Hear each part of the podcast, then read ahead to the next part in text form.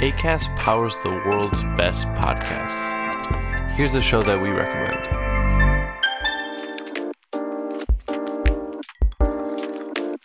When we feel better, we do better. That simple message is what Feel Better with Tara Stiles is all about. We share informative, inspiring, and healing conversations with respected leaders whose work embodies the action of making our world a better place. We also share simple practices based in meditation, Tai Chi, and gentle yoga that are a relief to breathe along with, whether you have time to stretch out on the ground or you're busy getting ready for your day. Settle in and enjoy learning something new that will surely support your well being, inspire your creativity, and help you feel a whole lot better.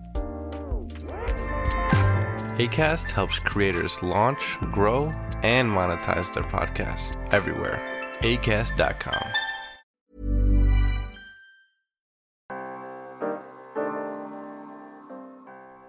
will the Russia Ukraine conflict change the face of Europe?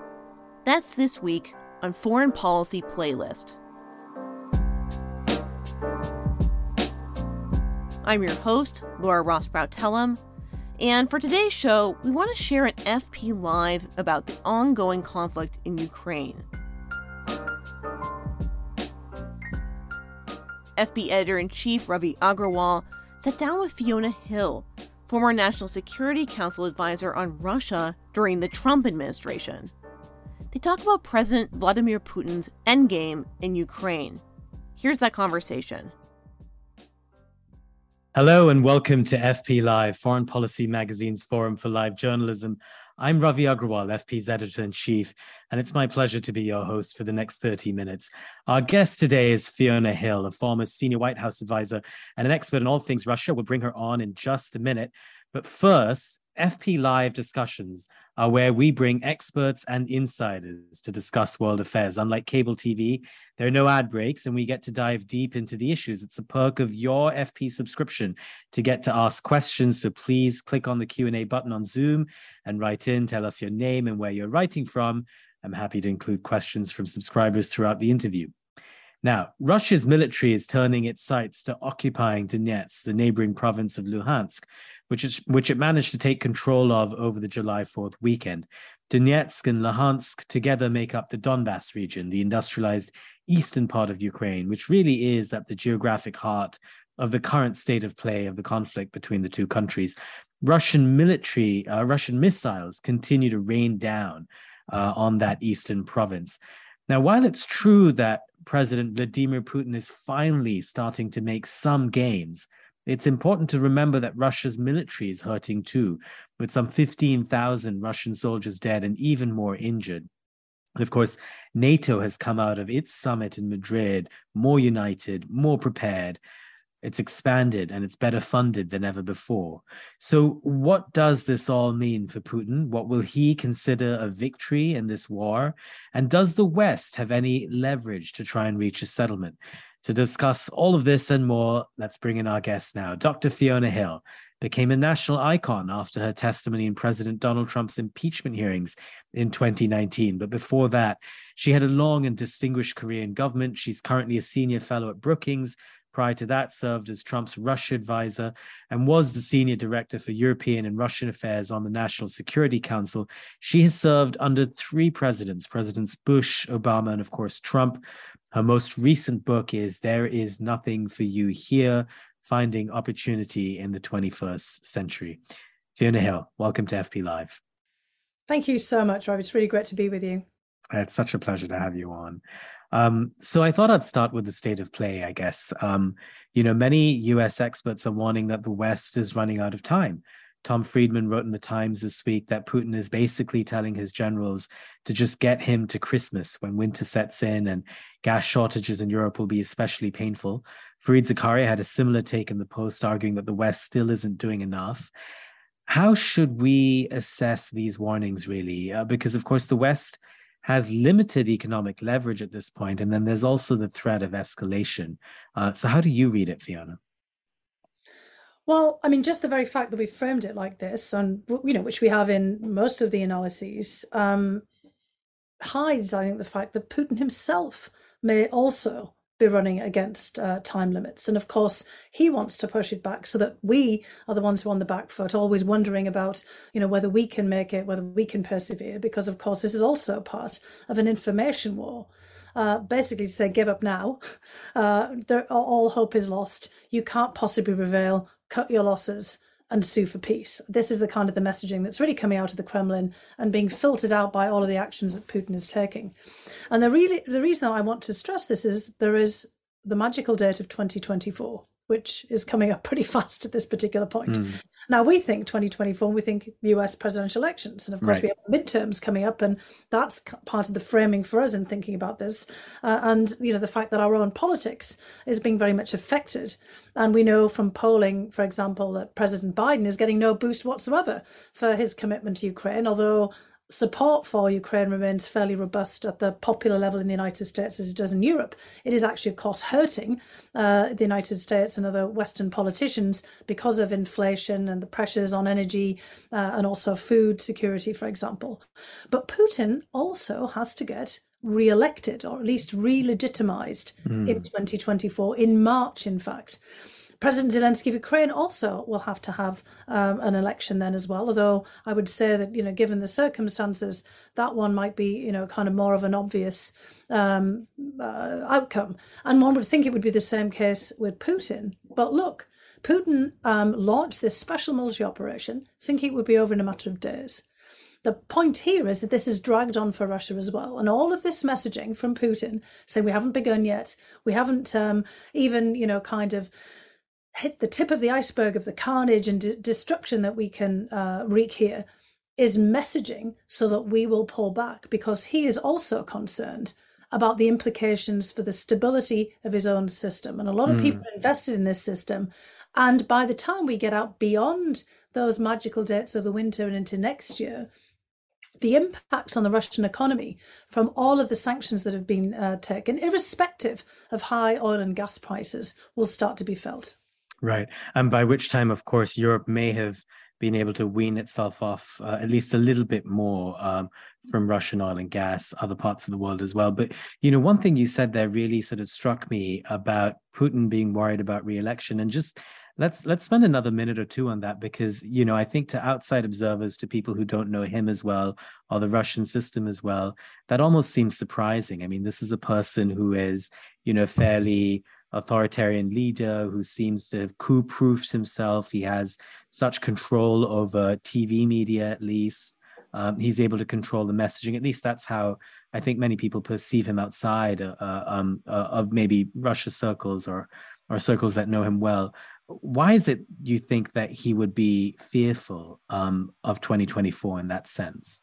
Because he's fearful of a repetition of what happened when he last returned to the presidency in 2011 and 12, where we had all of the protests in Moscow, St. Petersburg, and other major cities. And Putin knows that there is a lot of dissatisfaction hidden beneath the surface.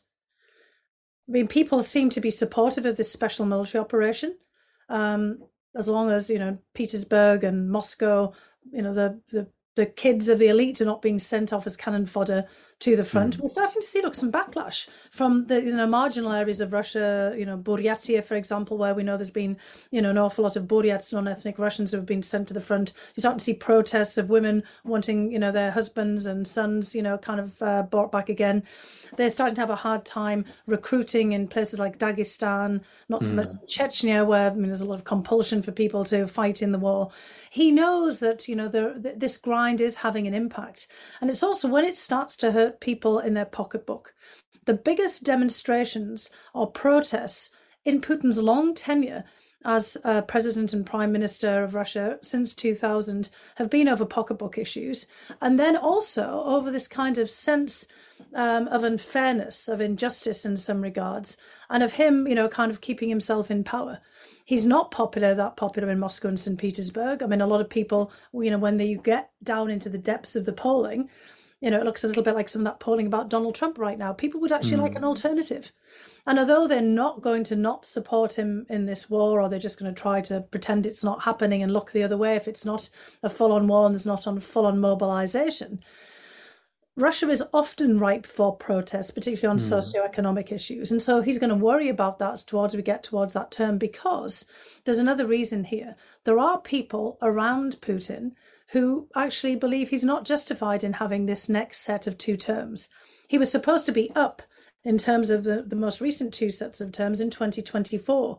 He extended out his ability to run again in 2020 out for another 12 years, out till 2036 which will put him into his 80s at that point because he hadn't got it figured out about succession. And the mm. more weakened he appears, the less legitimate he appears, the less it appears that he's popular or his conduct is popular, the more incentive there is for others then to try to maneuver around him and to kind of push on succession. You know, Putin didn't obviously want to announce uh, that he wasn't going to run. I mean, he never does. You know, he doesn't want to be a lame duck. But you know, there's all of these pressures now, and he has to handle all of those. So mm. he wants to also get this conflict over with. He wants to seem legitimate. Of course, there's not going to be any real opposition if he doesn't want there to be. Last time he ran against Ksenia Sobchak, uh, the uh, daughter of his old mentor Anatoly Sobchak, is even rumored to be his goddaughter. That was clearly not, uh, you know, anything in terms of opposition. But there is opposition there the, the main opposition figure, Alexei Navalny, who made no secret of the fact that he wants to be president and would like to have a chance, a shot at the presidency. There's been, you know, uh, had an assassination attempt against him and is now in uh, hard labour in a, in a penal colony. And Putin has tried to wrap up all of that. That is not the um, the sign of somebody who is confident about mm. the hmm. future and somebody mm. who is using repression because they have got concerns. And so I think everything that we see now, you know, we'll have to watch very closely. He wants us to be the ones who feel that we don't have time, when actually he also has time ticking. And you wow. know, the more this goes on, the more there is this grind you know, the more risk for him. Even if the economy looks like it's flush with rubles right now from high oil and gas prices, they can't really buy anything with them. You know, over time, you know, we're seeing, um, as you pointed out at the very beginning there, they're hurting in the military. It's a difficult of, you know, basically renewing the equipment their ability to sell arms for hard, uh, you know, kind of currency, you know, is is impinged upon. All of, uh, hmm. you know, the precepts of the economy over the medium to longer term have been hurt by this, and we'll see that they're hurt by this mm. as we get into the next year. That's just fascinating, Fiona, because I mean, some of this runs against what you're describing, some of what is becoming maybe conventional wisdom among, I think, policymakers in the West, uh, columnists in the West who are, you know, describing their fears of a grind for the West. But it's very interesting to hear what you describe um, about Putin's fears as well. But given what you say, um, how then should we interpret how he would game out the next three or four months leading into the winter? Because, I mean, at least if the war started in a way that sort of surprised him, um, uh, you know, at least uh, you know that's how we've assessed it, and that he he didn't expect it to go as badly as it did in in the initial stages. It seems like there are fewer variables now, right? So it, it seems a little bit more predictable um, in that you, you know the last few weeks also have seen them uh, regain some territory. So, how do you see that playing out? Well, as you said, um, you know, kind of the, the, the, Russians at the very beginning are, you know, trying to consolidate their hold over Donbass at this particular region, at this particular moment, that, that region. But, you know, there is a problem, you know, when we think about the number of troops that they have, about retaining control, not just of that territory, but this enormous front line of several, you know, thousand miles that is already uh, now developed from you know places like Kherson and Mykolaiv um, over um, you know to uh, the west all the way up across the Sea of Azov, you know, and onwards, and then you know these continuous attacks on Kiev and menacing of hmm. Odessa mm. and all these embargoes in the Black Sea. That takes a lot of manpower as well and a lot of effort. So you know, how is Putin going to game that out? He's going to try to make it as easy for him as possible. They can keep on, you know, kind of terrorizing everybody uh, lobbing, you know, missiles uh, all over the place. I mean, all of this um, attacks on civilians are intended to do just that. They can keep on putting the embargo on grain and making it very difficult because then the um, uh, the uh, assumption of Putin is that, and it's a fair assumption, that the Turks, the Lebanese, the African Union, everybody will start putting pressure on the United States and the West and NATO because he's saying that that's the result of their sanctions, which it mm. not Of course, it's him deliberately, you know, manipulating famine and you know the the whole threats to food security globally, but manipulating famine in Africa, you know, to put us all on the as in the, in the hot seat as the bad guys here. And then it's also this just what we've laid out the fact that there's this conventional common wisdom now that we can't stand this that our economies are so fragile and our policies are so fragile which actually you know seem like a fair assessment in the case of the United States. And you know perhaps also Germany. You know if you have the collapse of their industry if the you know the Russians don't put Nord Stream 1 you know back online again that then we are going to um, capitulate. So Putin's game is to have us defeat ourselves. Mm. you know basically because we can't you know imagine you know kind of being able to take this out over several years. I mean, I've had hmm. journalists, you know, call me said, "Oh my God, could this last for 15 years? You know, could this be, you know, kind of an endless war? What do we do if that's the case?" Well, Putin wants us to think that, but does, does he mm. want to hmm. have that really endless war? That statement that we're not even begun yet, that's for our consumption. Mm. You know, um, we will scare ourselves into handing over Ukraine on the question of mind games, um, and I'm going to bring in a viewer question to to get to the issue of mind games. Uh, James Belford asks um, if there's reason for concern that if Putin's backed into a corner, he'll resort to using nuclear weapons, which could result in World War III. And the the mind game aspect I wanted to bring in here is, you know, there's a story I've I've read in several places now of people recounting about Putin's childhood, where you know, as a child he chased a rat around his family's apartment building, trapped it in a corner, and then it lashed out at him. And Putin's sort of supposed takeaway from that was that there's no retreat. You you have to fight to the bitter end.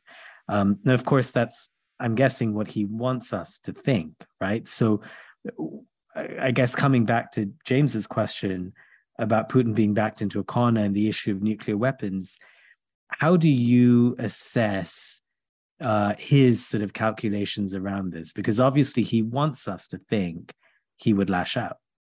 Exactly. And look, the only um, documentation of that story is Vladimir Putin telling that. That's right. You know, to his kind of biographers for a sort of a semi autobiography called right. In the First Person that he did right. as a campaign book back in 1990 right. 2000 when he'd sparked off war in Chechnya again. So the, the great caveat that was basically fighting the Chechens, you know, the who are now fighting his set them out to fight in Ukraine, but in that case to the bitter end. So he's been a wartime president from the very beginning in the context of a domestic, you know, civil war, um, or really war of Moscow with one of its regions in 1999-2000 when that um, book is put forward to, you know, where we see him now. He's about to embark on another set potentially of presidential terms.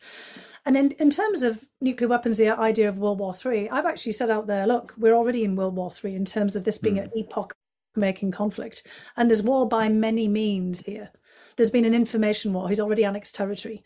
And and what I mean by, you know, kind of a, a war, let's just sort of, you know, think about it and take that back. You know, World War One wasn't a nuclear war, but you know, there was a using of, of mustard, you know, gas and chlorine. Putin has already used Novichok, polonium, mm. you know, and all kinds of other, you know, chemical weapons uh, in aiding and abetting Bashar al-Assad in the case of Syria. Uh, there's been paramilitary forces that have already engaged in uh, a firefight with US special forces in Syria in 2018 when hundreds of Russians were killed and injured. You know, we've already been in conflict with the Russians directly. It's just that, you know, it's all been unfolding uh, over a very long you know period of time. We've already had gas cut-offs against Ukraine, in 2006 and 2009. We've been in this for a very long time. Hmm. In fact, you know, Putin is always, you know, basically saying here, Ukraine belongs to Russia. This is all history. You know, he takes us on these historical, magical mystery tours, you know, all of the time for justification. Sometimes he blames NATO. Sometimes he blames the European Union. And then he's always trying to find what are the hot button issues uh, that he can press to scare people. World War Three, you know, everybody thinks that's going to be a nuclear war. So, of course, he starts on the nuclear saber rattling. Now, in uh, 2019, of the G20 in Osaka, in the last meeting that I sat in between Trump and Putin, he already threatened Trump about, you know, invoking the idea of the Euro missile crisis of the 1980s over the US pullout of INF, basically saying if there are no treaties uh, in you know left uh, uh, to underpin European security. What's going to happen then, Donald? He says, you know, your European allies won't want to go back to the time of the Euro missile crisis. He also, when he was announcing that they had developed hypersonic uh, missiles and other novel mm-hmm. nuclear mm-hmm. weapons, he had this great display behind a, you know one of his national addresses to the parliament showing a simulated missile attack on a peninsula that looks suspiciously like Florida. You know, if you remember, you know, mm. back hmm. that in this same time frame. So he's always been in the business, you know, most recently of nuclear saber rattling, showing, you know, what he's got and, you know, what he can do. There are ads in uh, the, you know, the Russian papers showing Sarmat, one of their missiles, coming off from Moscow and coming around the globe and appearing to hit Cleveland, Ohio or somewhere. That's mm. it kind of looks like, you know, when you look at the maps here. This cartoonish Marvel, you know, kind of uh, comic style of intimidation. Then there's moving through the Chernobyl exclusion zone with the military, shooting deliberately at the Chernobyl plant and the Zaporizhia nuclear plant, knowing that this will scare the heck out of the Germans who are already worried about civilian nuclear power and what can happen. And then there's all the saber rattling when he thought that the war was not going in his direction in Ukraine, threatening to use so, a nuclear weapon. Then, so it's it, the pattern is crystal clear. It's a pattern of intimidation here, mm. and you know if he did feel that it was necessary, you know, as some kind of demonstration effect everyone worries about, but pushing back against him I mean, he hasn't done this lately for a while. Why? Because things are going a bit better. And I do think he might have got some complaints from the Chinese and others behind the scenes.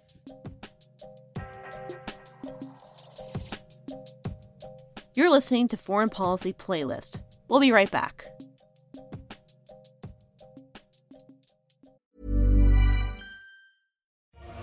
My name is Coleman Hughes, and I'm the host of the podcast Conversations with Coleman. I think that the country is in flames already. We are headed toward the end of the American project. The ability to think and speak freely is what moves society forward, where I have honest, unfiltered conversations about the most pressing issues of our time. Our world is becoming more polarized. Partisan hatred has infected every sphere of life. You can be canceled for having opinions that depart from the consensus of a few social media. Join me every week on Conversations with Coleman as I challenge convention, question everything, and seek the truth with an open mind.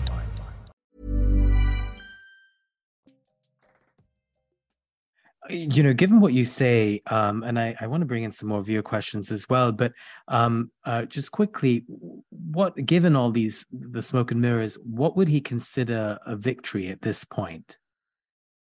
Well, he has actually said that there is no victory short of, you know, basically wiping Ukraine off the map. He said it. Ukraine is a colony, belongs to Russia you know, kind of, I haven't given up on, you know, these goals of taking Ukraine and, you know, we still see shelling of Kiev and cities, you know, kind of much further away from the Donbass front. I think there is a risk to, you know, kind of part of the, of the question, the way you phrase it, victory at this point, right? Hmm. Because he would clearly see a success in having taken all of Donbass region, of Donetsk and Luhansk. And we can see him pushing out to the administrative borders of both of those regions, which he's also had the Russian parliament recognize as independent at this point. Mm. So I think the risk is that he kind of declares an operational pause or a truce at the point when he reaches that to try to consolidate those gains. That, and then we all kind of think, oh, thank God, you know, now we're going to have negotiations.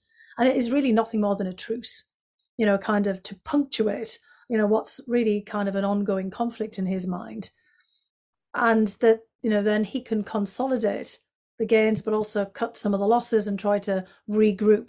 And that we'd then be at it again at some other point. We saw that with Minsk 1 and Minsk 2. You know, we, we, it's hard for us to remember back again all those series events in, you know, from 2014 and 15 and 16 when you know there was all the uh, fighting kind of uh, upsurged at different points and then they'd pull back and then they'd try to force the ukrainians into some other negotiations and then so the ukrainians weren't abiding by them and then you know be back at it again that's the cycle that we really risk here mm-hmm. um, timothy reed has a great question about russian troop capacity uh, in ukraine um, and he's just asking that you know given that it seems like russia's struggling to support the troops it already has um, you know, are there any thorough analyses out there of Russia's real capacity in terms of how many more troops it could send in in the coming months if need be? Yeah, there's some actually really good reports because I'll be honest that this is not my you know kind mm. of area of specialization uh, by the Royal United Services Institute in mm-hmm. London, RUSI. They've they've done a recent report looking at this, and then um, several colleagues that I work with in the government um, who are now at the Center for Naval Analysis (CNA) in um, uh, out in Virginia and Washington D.C. area. Mm. People like Michael Kofman, uh, Jeffrey Edmonds. Um, there are there are a whole host of uh, I think really very competent military analysts, um, you know, out there who are, you know, writing um, about this uh, and who, you know, are asking questions. Uh, it's not to say that they don't think that, you know, Russia can uh, pull together through uh, trying to recruit paramilitaries, more paramilitaries, contract forces, and you know people from impoverished areas of Russia.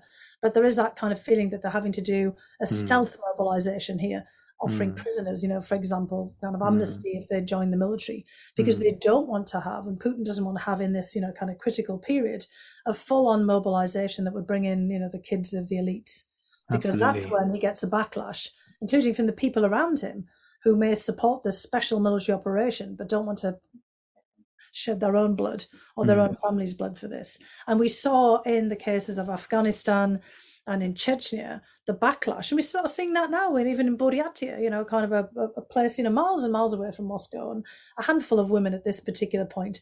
But the Soldiers' Mothers organization that organized around Afghanistan and all of the losses, and in Chechnya, became a quite powerful political force that Putin mm. has tried to extirpate completely at this at this point in the run up to the war, he got rid of all of these organizations, clamped down on them, repressed them, scared the heck out of you know the women and others who were organized, which again shows that he's nervous about this, and that if if these losses are as high as people say, that is a problem.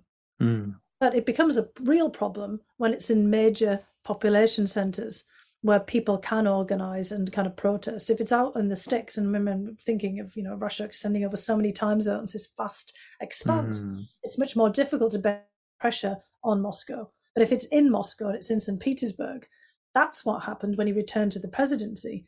2011, 2012, all of the protests on the Bolotnaya Square, you know, the, the acceleration that gave to the movement of Alexei Navalny and others.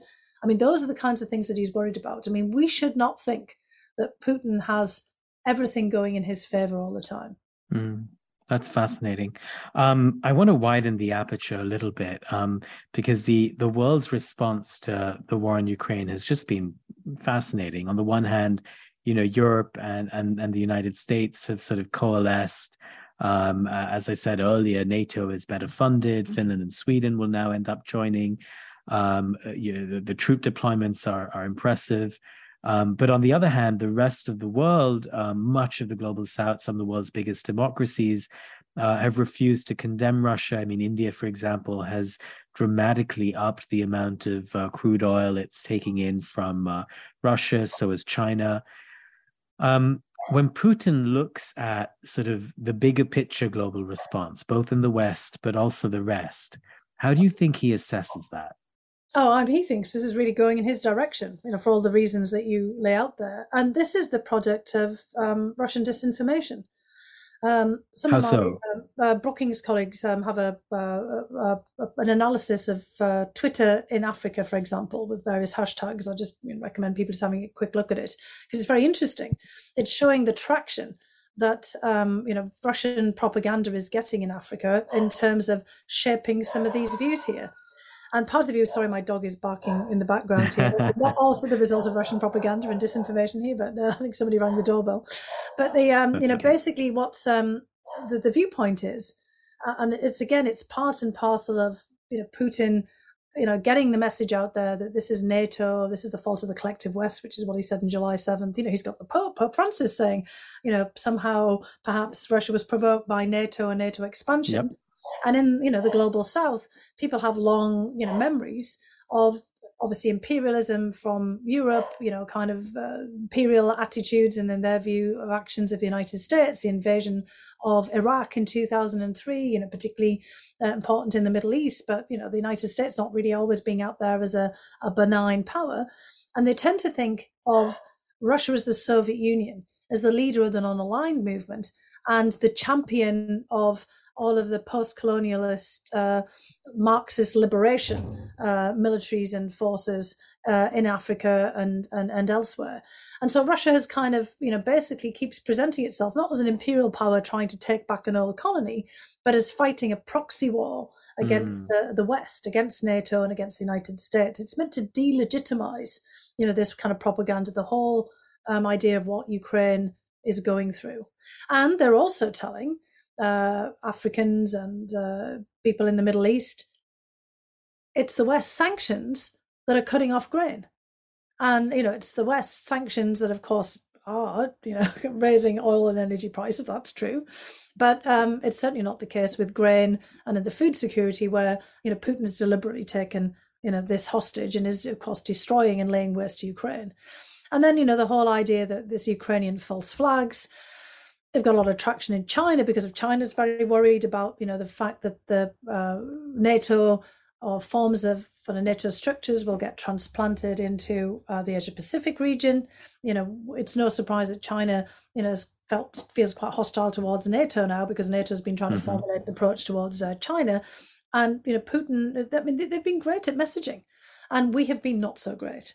And I think mm. part of it is because as we, as the messengers, the United States, United Kingdom, and some of the other European countries, we're not the best conveyors of this kind of message about what's happening to Ukraine. Mm. And you know, I've said many times that you know I think you should get the Canadians, you know, and the Finns and the Irish and others, you know, out on the road with the Ukrainians, explaining what's happening here. And the Finns made it very clear when they joined NATO that this isn't because they're not being forced into NATO. Remember, uh, President Niinistö said to Putin, "Look in the mirror," you know, for why we're joining. It's because they see this unbridled aggression and the destruction of all of the mechanisms for keeping peace in Europe, and because they feel also threatened by all of this discussion about Putin being Peter the Great and trying to take territory back again because Peter the Great took Finland as well, as did, you know, kind of other, you know, successive czars. So, you know, this is all part and parcel of a problem we have of messaging and of, you know, being really uh, focused on the international diplomatic aspects of this. Mm. We've got to hmm. think who is the messenger as well as, you know, kind of how we stick on this uh, this message but it's going to be hard. I mean, I think as you framed it in the question, and as you know, the people are thinking, it's not going to be that easy to get those points across.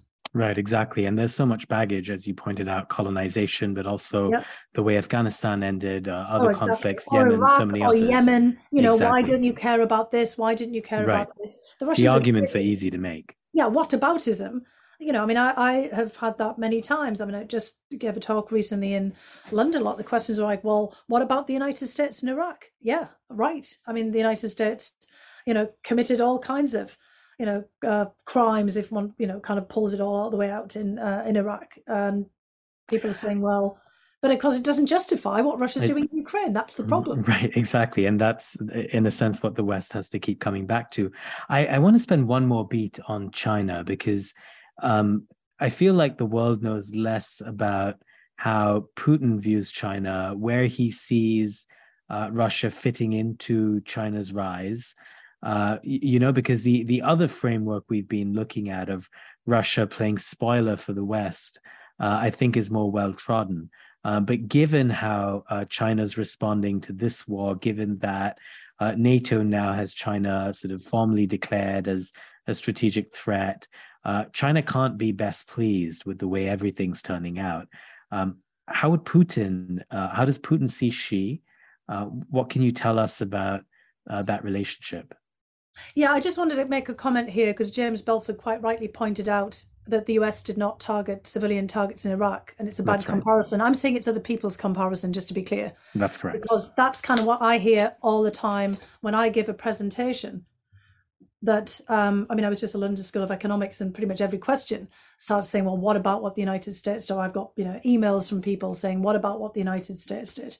And and yes, you know, and in Afghanistan and you know elsewhere as well. But yes, the um, Russia is making deliberate targeting of civilian targets here. So the comparison is other is is, is the rest of the world because that's what Russia's saying every time. And I get you know lots of Russians, and you know let that kind of ties into China as well, basically saying, well, the United States always gets away with it, but you know, Russia always gets you know kind of blamed when it does something as if it's mm. a kind of a justification so i think mm. again we have to bear that in mind whether we like it or not we think it's a bad comparison you know i do push you know back against all this i mean yes there was the, the premises of that invasion of 2003 were extraordinarily problematic but it's the kind of the way that people you know play it out from there just to just to make that clear so that i don't leave that kind of lingering there. Oh, thank you for that. Good but, clarification. but, but, there is the um, you know other important point is that we came to the defense of kuwait you know back in 1990 1991 against iraq when iraq invaded kuwait on the same premise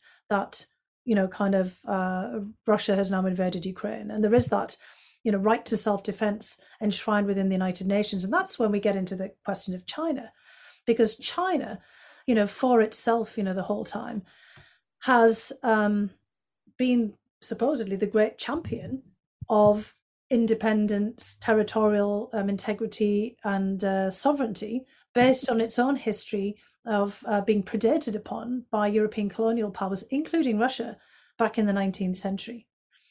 The thing for China is that they do tend, uh, according to a lot of my colleagues who work on China, and again, you know, just to put it out there, I'm not a China expert, but I've been spending a lot of time, like many others, trying to, you know, understand this perspective. And I do know quite a bit about the Russia-China relationship. But again, the Chinese worry that the mechanisms that we have in Europe will be transplanted into um, their region, and that for them, Taiwan is to China as they think that Russia thinks about Ukraine Ukraine, you know, is not a former col- uh, not a colony of Russia now, but Russia thinks of Ukraine as a former colony.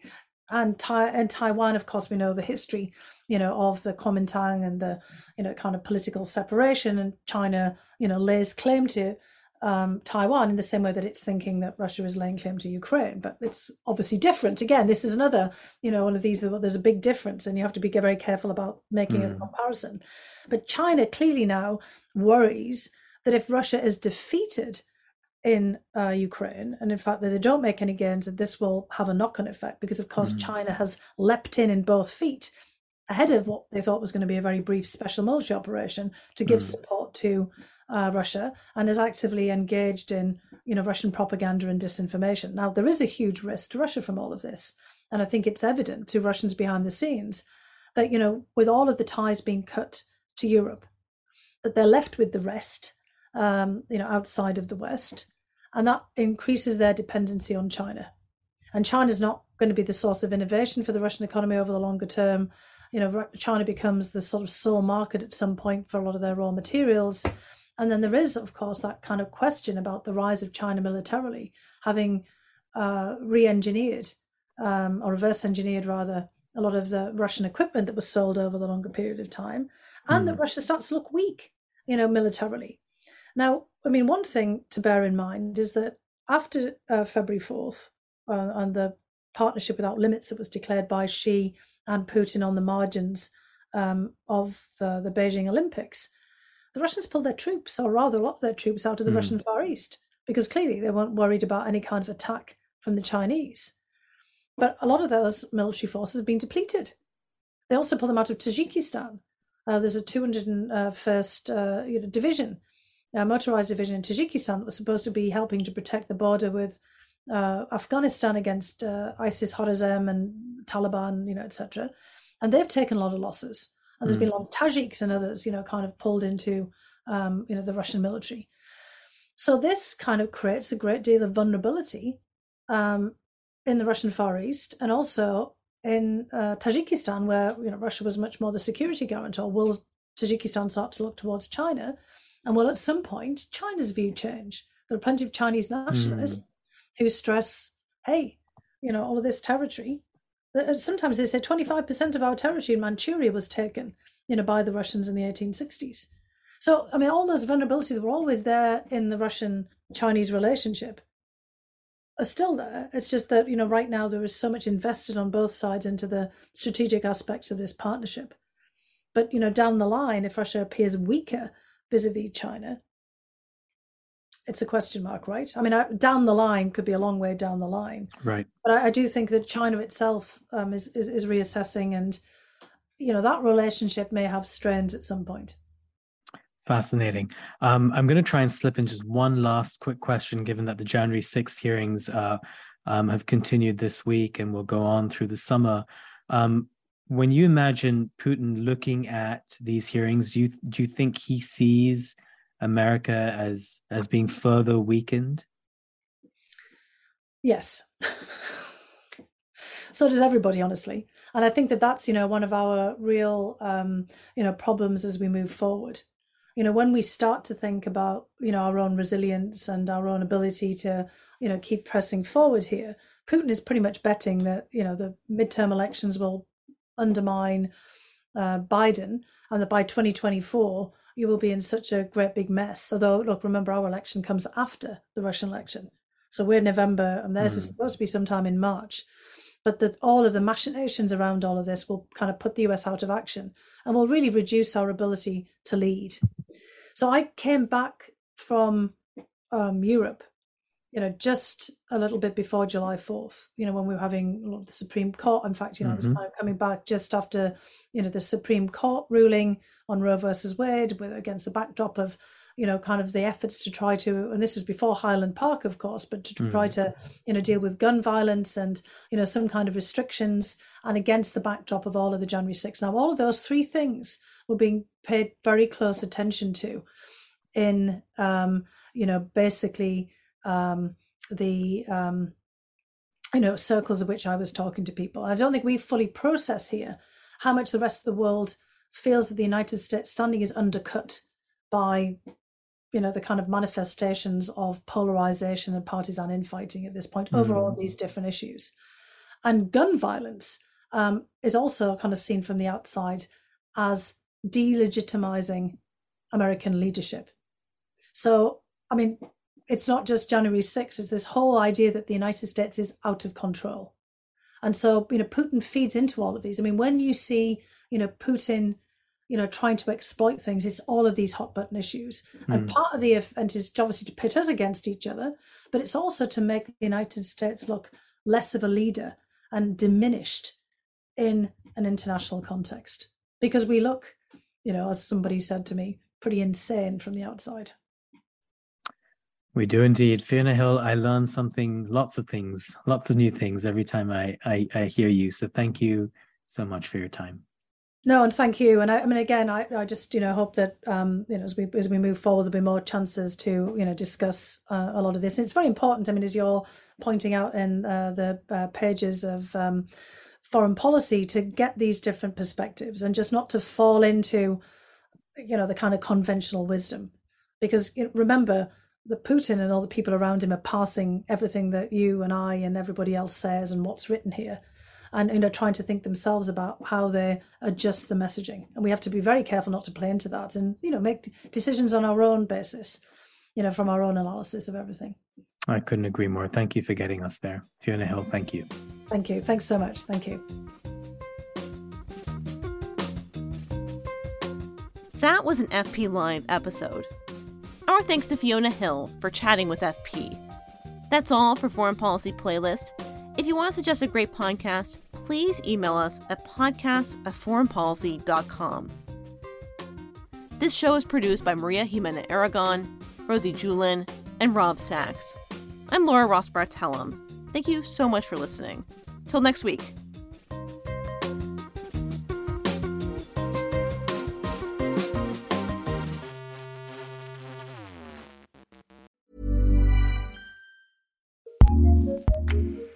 ACAST powers the world's best podcasts. Here's a show that we recommend.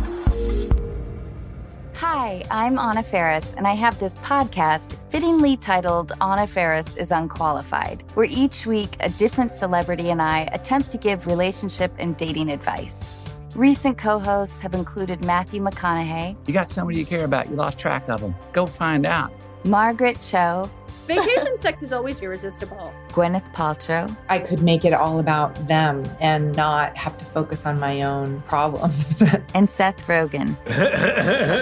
so if you're wondering what your favorite celebrity or I would do in your situation, just listen and subscribe to Anna Faris is Unqualified, free on Apple Podcast, Spotify, or wherever you listen to podcasts. ACAST helps creators launch, grow, and monetize their podcasts everywhere. ACAST.com.